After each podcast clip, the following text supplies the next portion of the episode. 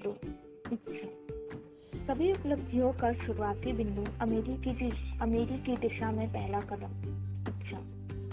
जब Edwin C Barnes Orange, New Jersey में 50 साल पहले मालगाड़ी से उतरे तो वे किसी फुटपाथिये की तरह दिख रहे थे, परंतु उनके विचार जैसे। थे जब वे रेलवे स्टेशन से थॉमस के एडिशन के ऑफ़िस की तरफ़ जा रहे थे तो उनका दिमाग अपना काम कर रहा था। उन्होंने खुद को एडिशन के सामने खड़ा देखा। उन्होंने यह कल्पना की कि वे एडिशन के सामने अपने जीवन की इकलौती प्रबल इच्छा को व्यक्त कर रहे हैं। उस महान आविष्कारक का बिज़नेस पार्टनर बनने की प्रबल इच्छा। जॉन्स की इच्छा सिर्फ़ आशा नहीं थी, यह सिर्फ़ कामना नहीं थी। यह एक तीव्र प्रबल इच्छा थी जो उसके ऊपर थी और हर चीज़ के पास जाती थी। उनकी इच्छा एक निश्चित थी। उनका एक निश्चित लक्ष्य था। कुछ साल बाद एडविन सी बॉन्ड एक बार फिर एडिसन के सामने खड़े थे। उसी ऑफ़िस में जहाँ वे एडिसन से पहली बार मिले थे। इस बार उनकी प्रबल इच्छा हकीकत में बदल चुकी थी। वे एडिसन के साथ मिलकर बिज़नेस कर रहे थे। उनके जीवन का सबसे बड़ा और प्रबल सपना सच हो चुका था। बॉन्स इसलिए सफल हुए क्योंकि उन्होंने एक निश्चित लक्ष्य चुना। और उन्होंने उस लक्ष्य को हासिल करने में अपनी सारी ऊर्जा इच्छा शक्ति तैयार हर चीज़ छोड़ दी। वह आदमी जिसने पुल चला दी जिस अवसर का वे इंतज़ार कर रहे थे, उसे आने में पाँच साल लग गए। बॉन्स ने सिवाय बॉन्स के सिवाय हर आदमी को यह लगता था कि वे एडिशन के बिज़नेस में एक छोटी सी कील की तरह थी, परंतु अपने मन में वे हर पल खुद को एडिशन का पार्टनर ही समझते थे। उसी दिन से जब उन्होंने वहाँ पहली बार काम करना शुरू किया, यह एक निष्ठ, यह एक निष्ठ इच्छा की शक्ति का उल्लेखनीय उदाहरण है। बॉन्स को अपना लक्ष्य हासिल करने में इसलिए सफलता मिली क्योंकि वे किसी भी चीज़ को, किसी भी चीज़ से अधिक प्रबलता से एडिशन का बिज़नेस पार्टनर बनना चाहते थे। उन्होंने उस लक्ष्य को प्राप्त करने की योजना बनाई और उन्होंने अपने पीछे के सारे पुल चला दिए। वे अपनी प्रबल इच्छा के साथ तब तक पूरे हौसले से डटे रहे तब तक कि उनकी ज़िंदगी की सबसे बड़ी जोन आखिरकार हकीकत में नहीं बदल गई जब वे ऑरेंज गए तो उन्होंने अपने आप से यह नहीं कहा, मैं कोशिश करके देखूँगा कि एडिसन मुझे अपने यहाँ किसी तरह का काम दे दे। इसके बजाय उन्होंने कहा, मैं एडिसन से मिलूँगा और उन्हें बता दूँगा। कि मैं उनके साथ बिज़नेस करना चाहता हूँ। उन्होंने यह नहीं कहा, मान लो मैं एडिशन की कंपनी में अपना लक्ष्य प्राप्त करने में असफल हो जाता तो मैं किसी दूसरे अवसर के लिए आँखें खुली रखूँगा। इसके बजाय उन्होंने कहा, मैं इस दुनिया में सिर्फ़ एक चीज़ हासिल करने का संकल्प करता हूँ, और वह चीज़ है थॉमस ए एडिसन के साथ बिज़नेस पार्टनरशिप मैं अपने पीछे के सारे पुल जला दूँगा और अपने भविष्य को इस विश्वास पर दाव पर लगा दूँगा कि मुझमें अपना लक्ष्य प्राप्त करने की योग्यता है। उन्होंने अपने लिए पीछे हटने का कोई रास्ता नहीं छोड़ा उनकी स्थिति करो या मरो वाली स्थिति थी। बॉन्ड्स की सफलता की कहानी बस इतनी सी अमेरी की तरफ़ ढकेलने वाले प्रेम। काफ़ी समय पहले एक महान योद्धा के सामने एक ऐसी परिस्थिति आई, जिसमें उसके लिए यह आवश्यक हो गया कि वह युद्ध में अपनी सफलता सुनिश्चित कर ले वह अपनी सेना को शक्तिशाली सेना के खिलाफ बेचने वाला था और दुश्मन के सैनिकों की संख्या ज़्यादा थी। उसने अपने सैनिकों को जहाजों में भरा, दुश्मन देश तक समुद्र का सफ़र किया, सिपाहियों और गोला बारूद को उतारा और फिर उन जहाजों को चलाने का आदेश दे दिया जो तो उन्होंने वहाँ वहाँ तक लाए थे। के पहले सैनिकों को संबोधित करते हुए इसने कहा, आप देख रहे हैं ये जहाज़ जला दिए गए हैं। इसका मतलब है कि हम यहाँ से तब तक ज़िंदा नहीं लौट सकते, जब तक कि हम जीतना चाहते हमारे पास कोई विकल्प नहीं है। या तो हम जीतेंगे, या फिर या फिर हम मर जाएँगे। और वे जीत गए।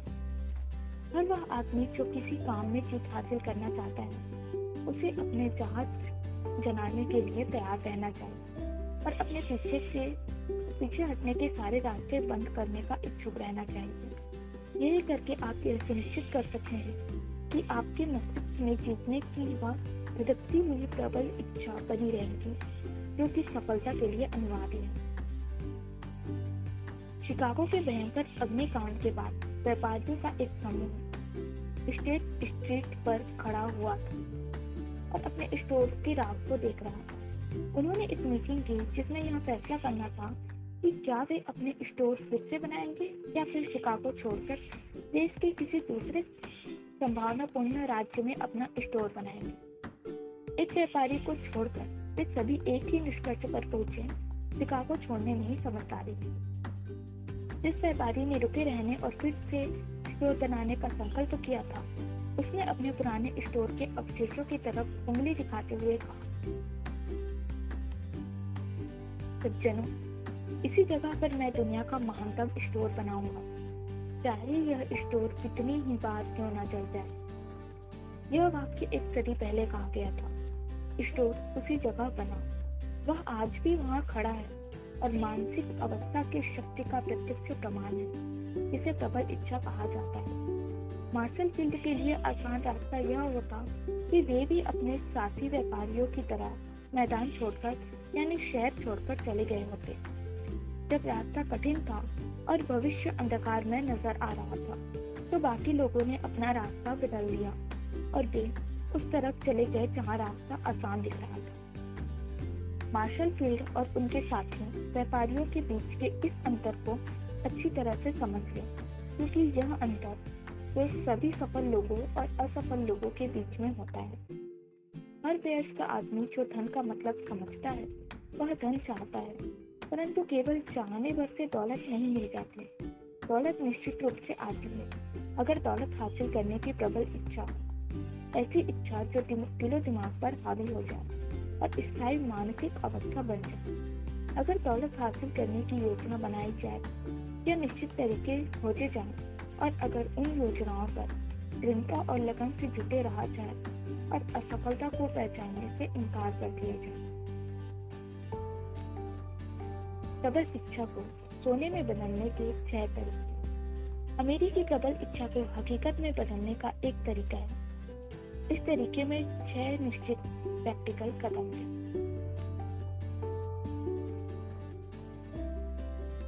पहला, अपने दिमाग में पैसे की वह निश्चित मात्रा सोच ले। इसे हासिल करने की आपकी प्रबल इच्छा है। केवल यही कहना पर्याप्त नहीं है। मैं ढेर सारा पैसा चाहता हूँ। कोई निश्चित रकम सोचे। इस निश्चित रकम के पीछे एक मनोवैज्ञानिक कारण है, जिसे मैं बाद में अगले अध्याय में विस्तार से स्पष्ट करूँगा। दूसरा, यह तय कर ले कि जिस पैसे की आप में प्रबल इच्छा है, उसके बदले में आप क्या देना सच तो यह है कि इस दुनिया में मुफ़्त में कोई चीज़ नहीं मिलती।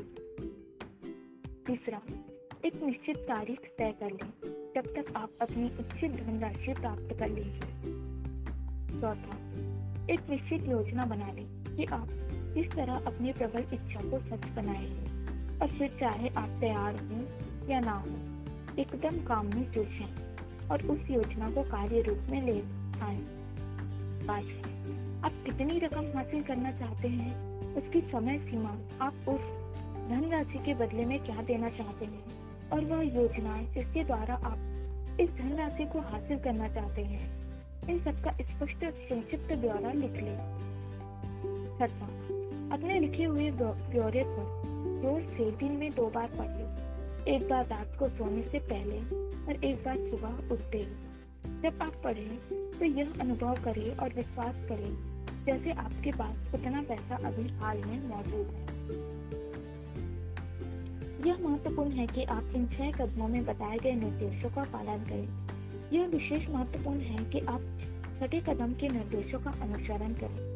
आप शिकायत कर सकते हैं कि आपके लिए यह विश्वास करना असंभव है कि आपके पास उतना पैसा अभी हाल में मौजूद है। यहाँ पर प्रबल इच्छा आपकी सहायता करेगी। अगर आप में सचमुच अमीर बनने की प्रबल इच्छा होगी और यह इच्छा एक दीवानगी बन जाएगी तो आप खुद को यह विश्वास दिलाने में जरा भी कठिनाई नहीं आएगी कि आप इसे हासिल कर लेंगे। लक्ष्य है लक्ष्य है अमीरी की प्रबल इच्छा और इसे हासिल करने के लिए इतना दृढ़ संकल्पित होना कि आप खुद को यह विश्वास दिला सके कि यह धनराशि अभी हाल आपके पास मौजूद है। क्या आप करोड़पति होने की कल्पना कर सकते हैं? यह सिर्फ़, यह निर्देश सिर्फ़ किसी अज्ञानी आदमी को ही प्रैक्टिकल नहीं लगेंगे, क्योंकि वह मानव मस्तिष्क के कार्यों के, कार्य करने के सिद्धांतों के बारे में कुछ नहीं जानता। कुछ लोग इन छह कदमों की ताकत को पहचानने में असफल रहते हैं। इन लोगों को यह जानना चाहिए कि यह जानकारी एंड्रयू कार्नेगी से हासिल की गई। जिन्होंने स्टील मिल में साधारण मजदूर के रूप में अपना कैरियर शुरू किया था। परंतु अपनी छोटी शुरुआत के बावजूद इन सिद्धांतों की बदौलत उन्होंने 10 करोड़ से अधिक डॉलर की कमाई की। 10 करोड़ डॉलर से अधिक की कमाई की। आपके लिए यह जानना भी महत्वपूर्ण है कि थॉमस ए एडिशन ने यहाँ सुझाए गए छह कदमों का सावधानी पूर्वक विश्लेषण किया था। और उन पर अपनी सहमति का मुहर लगाई थी। उनका तो यहाँ तक कहना था कि यह सिद्धांत न सिर्फ़ दौलत कमाने के लिए अनिवार्य है, बल्कि किसी भी लक्ष्य को हासिल करने के लिए अनिवार्य है। इन सिद्धांतों में सिर्फ़ कठिन मेहनत की ज़रूरत नहीं होती। इस इन सिद्धांतों में किसी कठिन मेहनत की ज़रूरत नहीं होती। यह आपसे कोई बलिदान नहीं मांगते। वे यह नहीं चाहते कि आप मूर्ख या अति विश्वासी बन जाएँ। इन पर अमल करने के लिए यह कतई ज़रूरत नहीं कि आप उच्च निश्चित है, उच्च शिक्षित हो परंतु इन छह कदमों को सफलतापूर्वक जीवन में उतारने के लिए आप में पर्याप्त कल्पना शक्ति होना अनिवार्य है, ताकि आप यह देख सके और समझ सके कि अमीर बनना किस्मत या संयोग या अवसर के भरोसे नहीं छोड़ा जा सकता हर इंसान को यह समझ लेना चाहिए कि जिन लोगों ने ढेर सारी दौलत इकट्ठी की है। उन्होंने दौलत पाने से पहले काफ़ी सपने देखे हैं, आशाएँ संजोई है, प्रबल इच्छाओं और योजनाओं का सहारा लिया है। यहीं पर आप भी जान लें कि आप ढेर सारी दौलत कभी नहीं कमा सकते। अगर आपने अमीर बनने की प्रबल इच्छा नहीं है, और अगर आप वास्तव में यह विश्वास नहीं करते कि यह दौलत आपके पास होगी।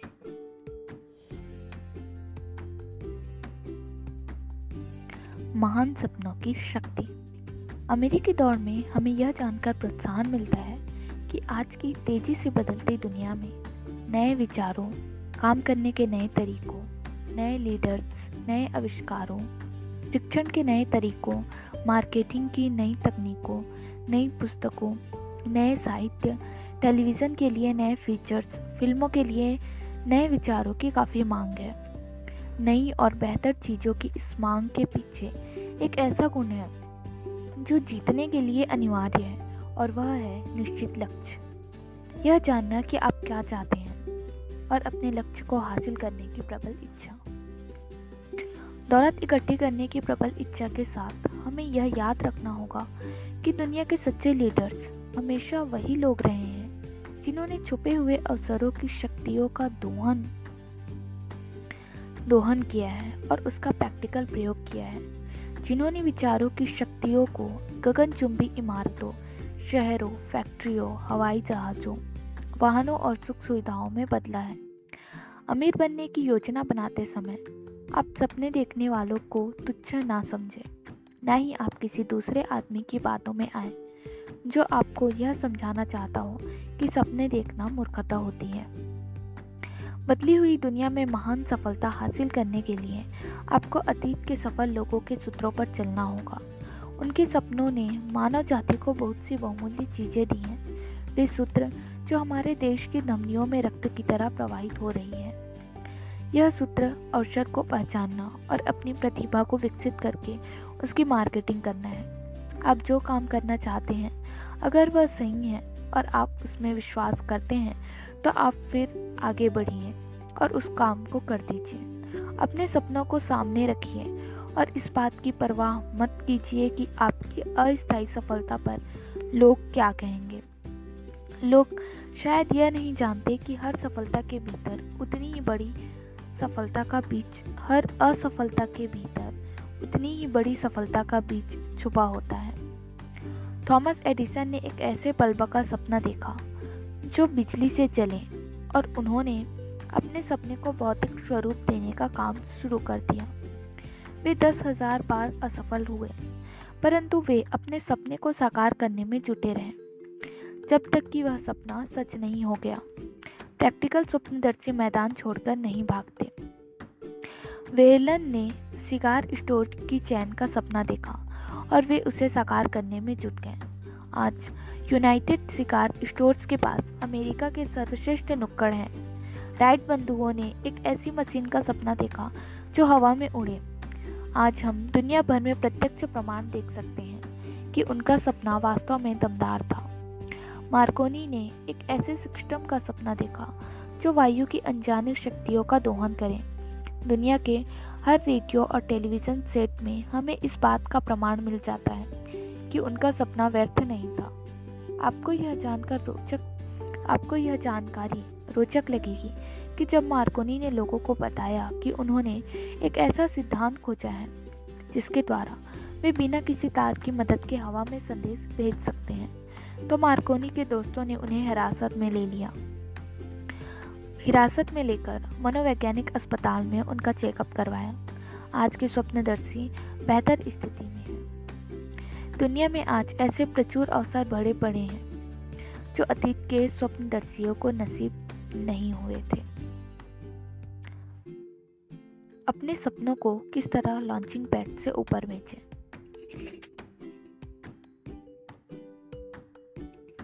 अपने सपनों को किस तरह लॉन्चिंग पैड से ऊपर भेजें? बनने और करने की प्रबल इच्छा, वह शुरुआती बिंदु है। जहाँ से स्वप्न दर्जी को अपनी ऊपर की यात्रा शुरू करनी है। महत्वाकांक्षा के अभाव, उदासीनता या आलस से सपने पैदा नहीं होते। याद रखें, जो लोग जीवन में सफल हुए हैं, उन्हें बुरी शुरुआत का अनुभव हुआ है और सफलता की मंजिल पर पहुँचने से पहले उनकी राह में बहुत सी बाधाएँ आई हैं। सफल लोगों की ज़िंदगी का टर्निंग पॉइंट आमतौर पर किसी संकट के समय आता है। जिस समय उन्हें अपने दूसरे व्यक्तित्व का पता चलता है। जॉन बनियन ने अंग्रेज़ी साहित्य की अमर पुस्तक द पिल ग्रिम्स प्रोग्रेस तब लिखी, जब वे धार्मिक विचारों की वजह से जेल में कैद थे। ओ हेनरी ने अपने मस्तिष्क में सोई हुई अपनी प्रतिभा को तब जाना, जब उन पर दुर्भाग्य का पहाड़ टूटा और उन्हें ओहियो में कैद खाने में डाल दिया गया था। दुर्भाग्य के कारण ही उन्हें अपने दूसरे व्यक्ति, व्यक्तित्व के, व्यक्तित्व से परिचित होने के लिए विवश होना पड़ा और अपनी कल्पनाशीलता के प्रयोग द्वारा उन्होंने यह पाया कि वे दुखी और अपराधी, दुखी, अपराधी और असम्मानित व्यक्ति के बजाय महान लेखक बन सकते हैं। चार्ल्स डिकेंस शुरू में बोतलों पर लेबल चिपकाने का काम करते थे। पहले प्रेम की प्रेम की असफलता ने उनकी आत्मा की गहराइयों को भेद दिया। और उन्हें विश्व के महानतम लेखकों की श्रेणी में ला खड़ा किया। इस त्रासदी की वजह से पहले तो डेविड कॉपरफील्ड लिखा गया और उसके बाद कई अन्य उपन्यास लिखे गए जिन्होंने पाठकों के जीवन को बेहतर और समृद्ध बनाया। हेलन केलर जन्म के कुछ ही समय बाद बहरी गूँगी और अंधी हो गई।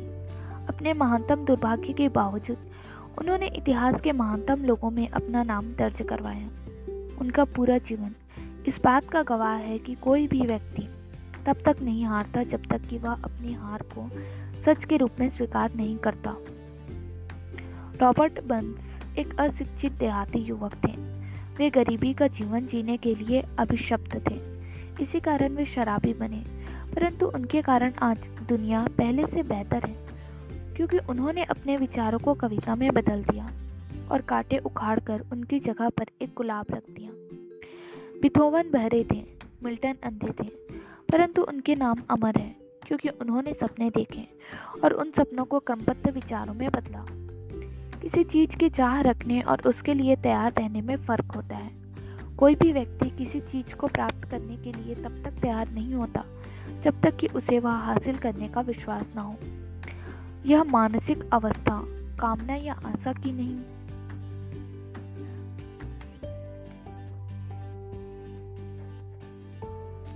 बल्कि विश्वास की मानसिक अवस्था होती है। विश्वास के लिए आपको अपने मस्तिष्क को खुला रखना होगा। बंद मस्तिष्क में ना तो आस्था होती है, ना ही साहस और विश्वास। याद रखें, जीवन में अपने लक्ष्य को ऊँचा रखने के लिए अमीरी और समृद्धि का लक्ष्य बनाने के लिए आपको गरीबी और दुख के लक्ष्य बनाने की तुलना में ज़्यादा प्रयास नहीं करना है। एक महान कवि ने इस शाश्वत सत्य को इन पंक्तियों में बखूबी समझाया है। मैंने ज़िंदगी से चवन्नी का सौदा किया और ज़िंदगी ने मुझे इससे ज़्यादा नहीं दिया। हालाँकि जब शाम को मैंने अपनी मजदूरी गिनी तो मैंने और ज़्यादा पैसे मांगे। ज़िंदगी एक न्यायप्रिय मालिक है।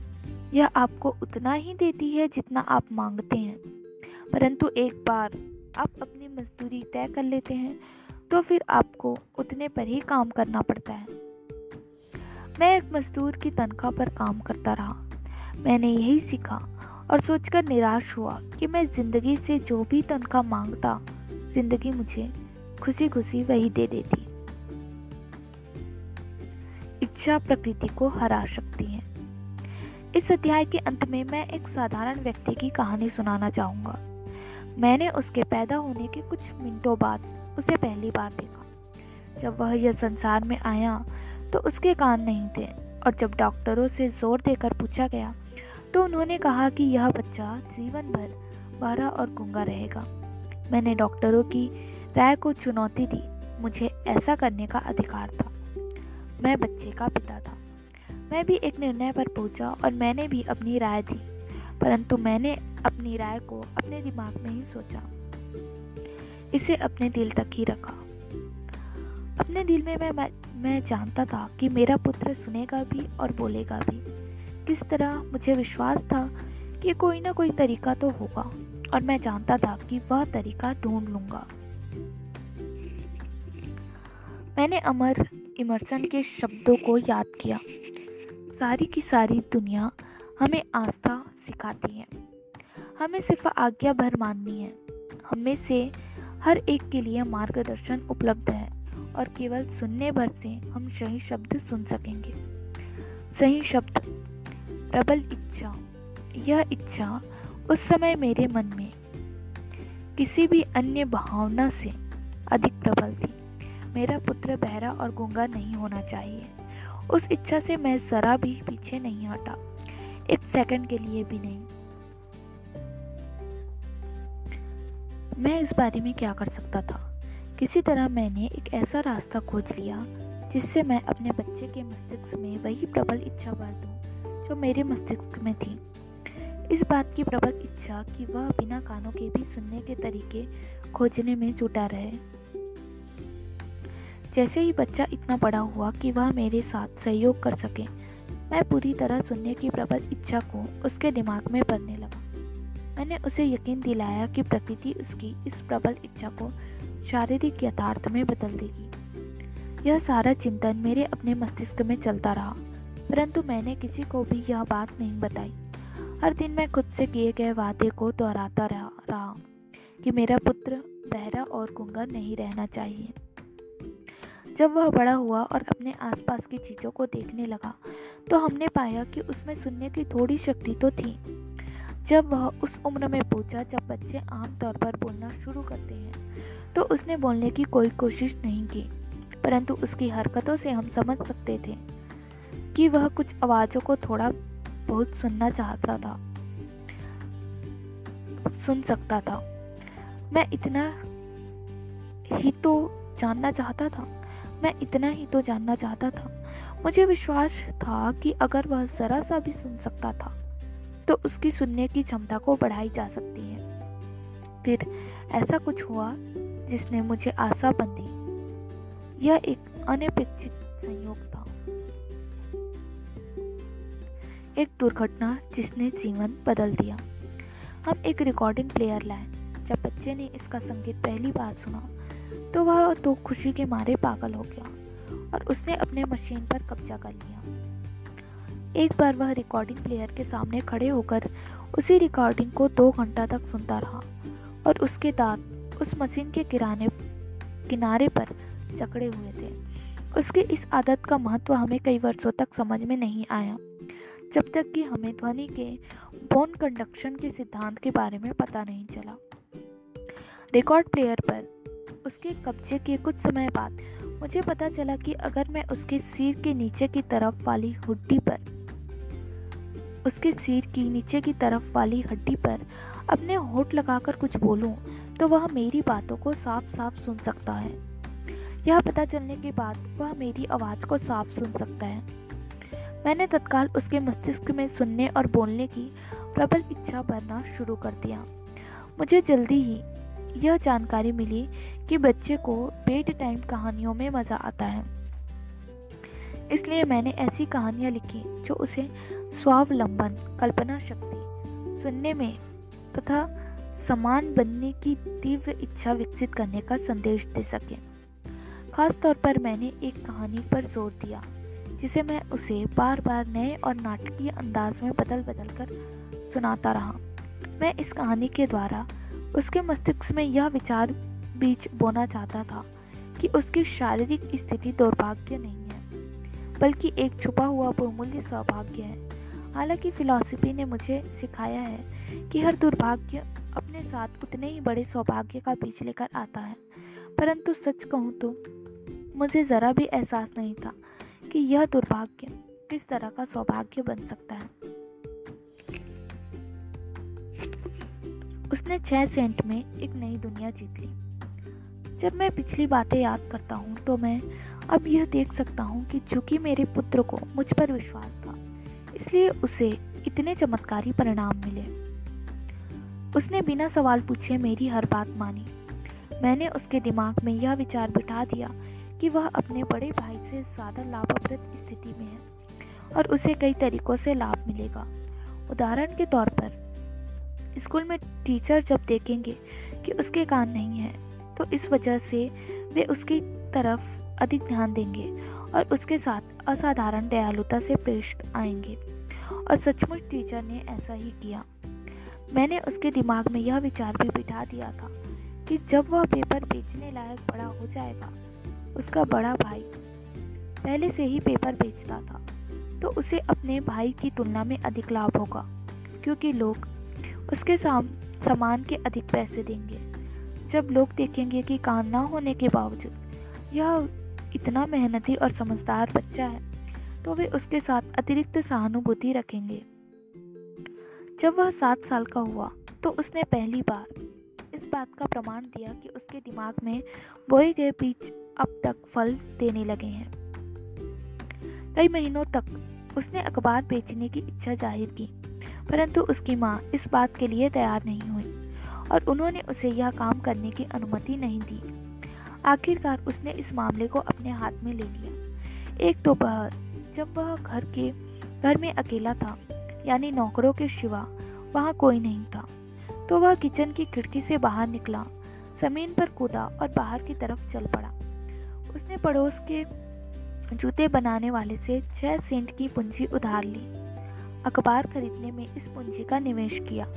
अखबार बेचे फिर से निवेश किया और देर शाम तक वह इसी तरह बार बार निवेश करता रहा और अखबार बेचता रहा। आखिर अपने बही खाते को सही करने के बाद और अपने बैंकर से लिए छः सेंट के उधार को वापस करने के बाद उसने अपना मुनाफा गिना, बयालीस सेंट।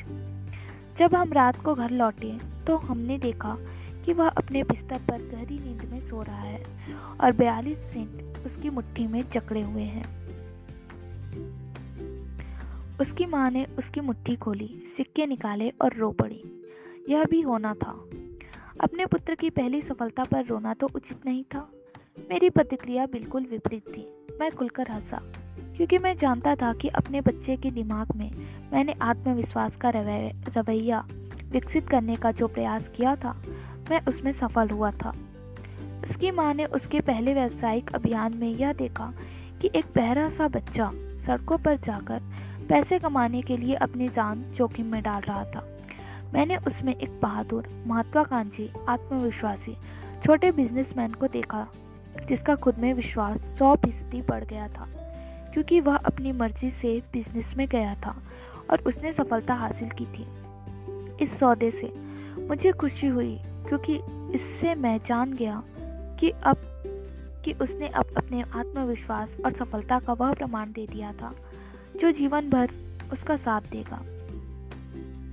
छोटा बहरा बच्चा जो सुनने लगा। छोटा बहरा बच्चा स्कूल पास कर गया और बिना अपने टीचर्स के लेक्चर सुने कॉलेज भी पास कर गया।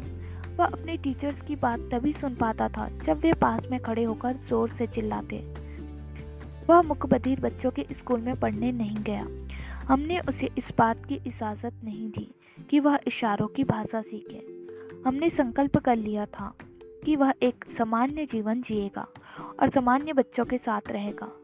हम इस फैसले पर डटे रहे। हालाँकि कई बार स्कूल के अधिकारियों ने इस बारे में हमार इस बारे में हमारी बह, काफ़ी बहस हुई। जब वह इस हाई स्कूल में था तो हमने बिजली से चलने वाले एक हियरिंग एड को आजमा कर देखा, परंतु उससे ज़रा भी फ़ायदा नहीं हुआ। कॉलेज में उसने उसके आखिरी सप्ताह के दौरान एक ऐसी घटना हुई जो उसके जीवन का सबसे महत्वपूर्ण टर्निंग पॉइंट साबित हुआ। यह संयोग ही था, उसे बिजली का एक और हियरिंग एड मिल गया, जो उसे बतौर ट्रायल भेजा गया था।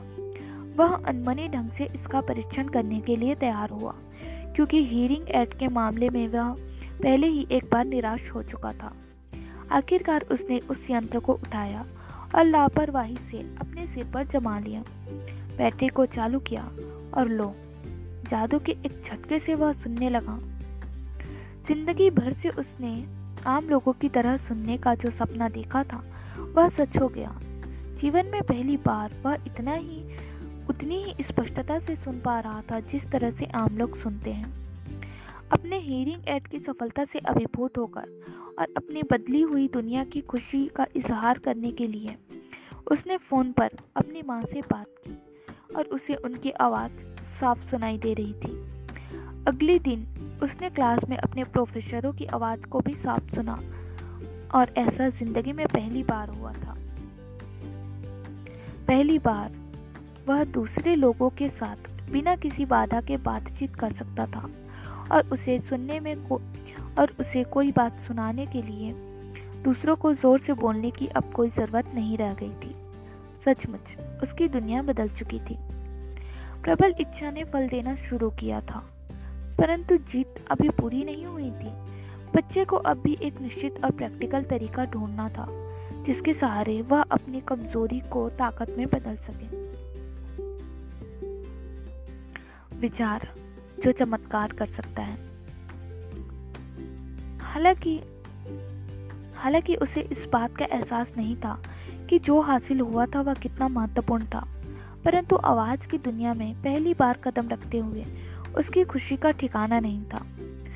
उसने उस हियरिंग एड बनाने वाली कंपनी के निर्माता को एक पत्र लिखा, जिसमें उसने पूरे उत्साह से अपना अनुभव बताया। उस पत्र में ऐसा कुछ था, जिसकी वजह से कंपनी ने उसे न्यूयॉर्क आने का आमंत्रण दिया। जब वह वहाँ पहुँचा तो उसे फैक्ट्री में ले जाया गया और चीफ इंजीनियर को अपना अनुभव बताते समय उसके दिमाग में एक कल्पना, एक विचार, एक प्रेरणा, आप इसे चाहे किसी भी नाम से पुकार लें, कौंध गई। इसी विचार के आवेग ने उसकी कमज़ोरी को ताकत में उसके कष्ट को संपत्ति में बदल दिया और इसी की वजह से हज़ारों लोगों के जीवन में सुख की रोशनी फैल गई। इस विचार के आवेग का सारांश यह था। उसने सोचा कि अगर वह बिना हियरिंग एड वाले लाखों बहरे लोगों तक अपनी अपनी बदली हुई दुनिया की कहानी पहुँचा सकें तो वह उनकी मदद कर सकता है। एक महीने तक उसने गहन शोध किया। जिस दौरान उसने हियरिंग एड के निर्माता के पूरे मार्केटिंग सिस्टम का विश्लेषण किया। उसने ऐसे तरीके खोजे, जिनके द्वारा वह बहरे लोगों तक अपना संदेश पहुँचा सके। जब यह हो गया तो उसने दो साल की योजना कागज़ पर बनाई, जो उसके विश्लेषण के परिणामों पर आधारित थी। जब उसने कंपनी के सामने अपनी योजना प्रस्तुत की तो उसे तत्काल नौकरी दे दी गई, ताकि वह अपनी महत्वाकांक्षा को सच साबित कर सके। जब उसने यह काम शुरू किया तो उसने सपने में भी यह नहीं सोचा था कि वह हज़ारों बहरे लोगों के जीवन को आशा और राहत से भर देगा, जो उसकी मदद के लिए हमेशा बहरे बने, जो उसकी मदद के बिना हमेशा बहरे बने रहने के लिए अभिशप्त रहते। मेरे मन में कोई संदेह नहीं है कि ब्लेयर पूरे जीवन बहरा और गूँगा ही बना रहता, अगर उसकी माँ और मैंने उसके मस्तिष्क को उस तरह के साँचे में नहीं डाला होता। जब मैंने उसके मन में प्रबल इच्छा का यह बीज बोया, वह आम आदमी की तरह सुन और बोल सकता है, बोल सके। तो उस बीज के साथ एक ऐसा विचार भी गया। इसी विचार के कारण प्रकृति को एक पुल बनाना पड़ा और उसके मस्तिष्क तथा बाहरी दुनिया के बीच की मौन की खाई को पाटना पड़ा। सच है। प्रबल इच्छा भौतिक रूप में आने के तरीकों को खोज ही लेती है। ब्लेयर ने यह इच्छा की कि सामान्य लोगों की तरह सुनने की शक्ति उसके पास हो, और अब यह शक्ति उसके पास है। वह एक कमी के साथ पैदा हुआ था, और उसे बड़ी आसानी से सड़क पर कुछ पेंसिलों और एक टीन के डब्बों के साथ भेजा जा सकता था। मैंने उसके बचपन में, उसके दिमाग में जो छोटा सफ़ेद झूठ डाल दिया था कि उसकी कमी दरअसल उसका सबसे बड़ा लाभ है, कि वह उसके कारण सफल हो सकता है। अब सच साबित हो गया था। सचमुच ऐसा कुछ भी नहीं है। चाहे वह सही हो या गलत, जिसे आस्था और प्रबल इच्छा मिलकर हकीकत में बदल नहीं सकते। सचमुच ऐसा कुछ भी नहीं है, चाहे वह सही हो या गलत। जिसे आस्था और प्रबल इच्छा मिलकर हकीकत में नहीं बदल सकते। यह गुण हर इंसान को मुफ़्त में मिलती है।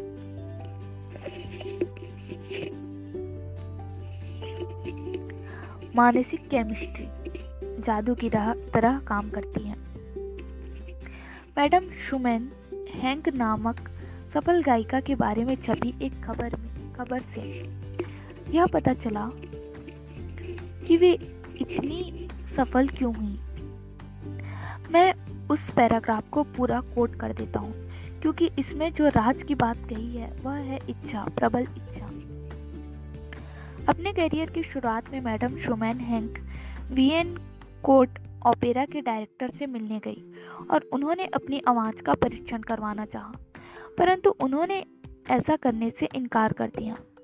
उन्होंने एक बार उस अजीब सी दिखने वाली और सस्ते कपड़े पहनने वाली लड़की की तरफ़ देखा और फिर रुखेपन से कहा, इस तरह के चेहरे और इस तरह की हुलिये से तुम ओपेरा में सफलता की खोज, सफलता की बात सोच भी कैसे सकती हो? देखो बच्ची, सपने देखना छोड़ दो। एक सिलाई मशीन खरीदो और काम में जुट जाओ। तुम कभी गायिका नहीं बन सकती। कभी नहीं, एक बहुत लंबा वक्त होता है।